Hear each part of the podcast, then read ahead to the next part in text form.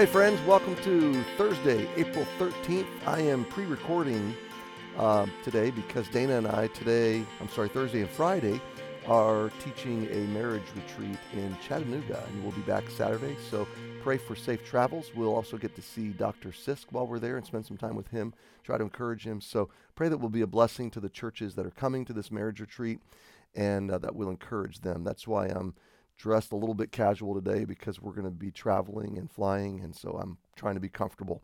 So anyway, very quickly, we're in Psalm seventy-six. I'll be brief today, and uh, we come towards the end of the psalm. God is uh, the psalmist is celebrating God's victory over angry people, and God uh, bringing judgment to Sennacherib's army of the Assyrians, who were defeated outside of Jerusalem, one hundred eighty-five thousand of them.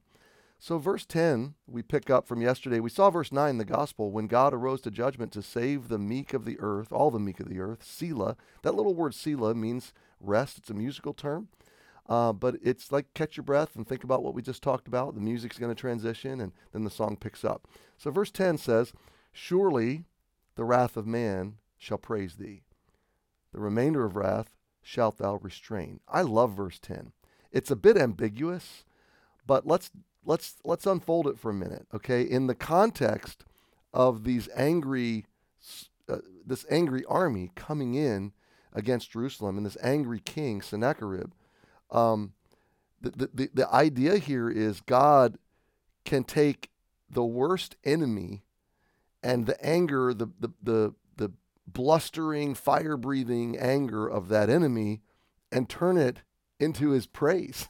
Like, like even the angriest, worst criminal behavior on planet Earth, God's going to somehow turn that into a good work. It's Romans eight twenty-eight through an Old Testament lens, through an ancient Israel lens, that the wrath of man shall praise thee, okay?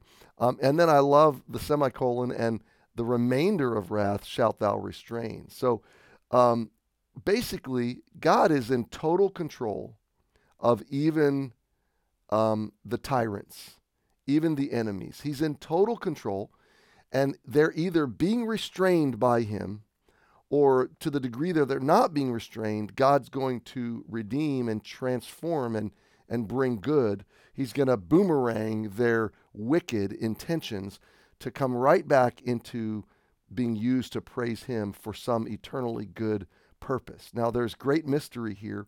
But we, we think of, I think of uh, Joseph's story.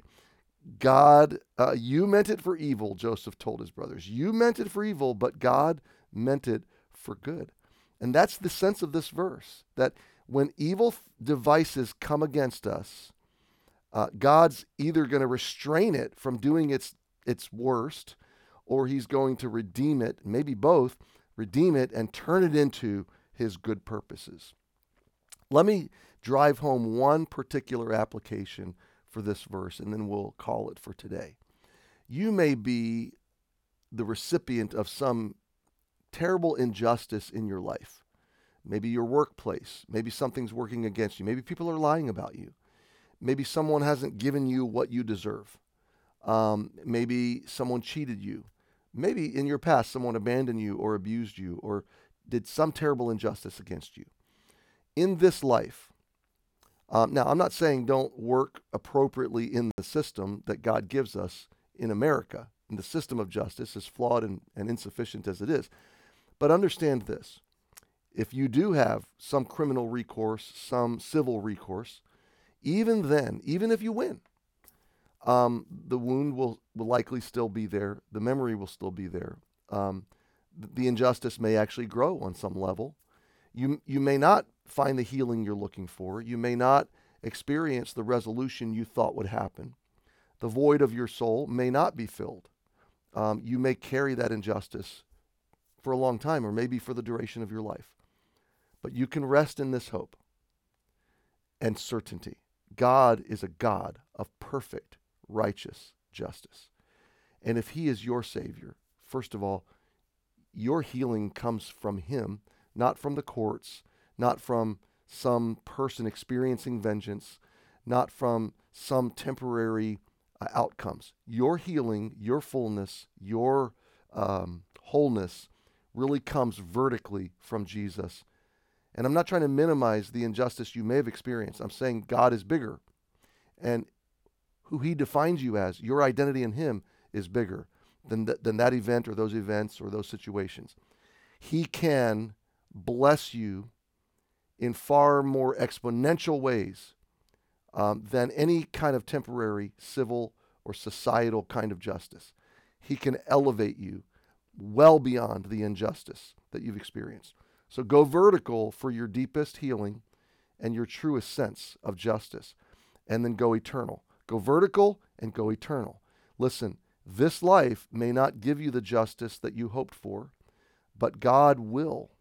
He will right the wrongs. He will right the record. He is a God of judgment.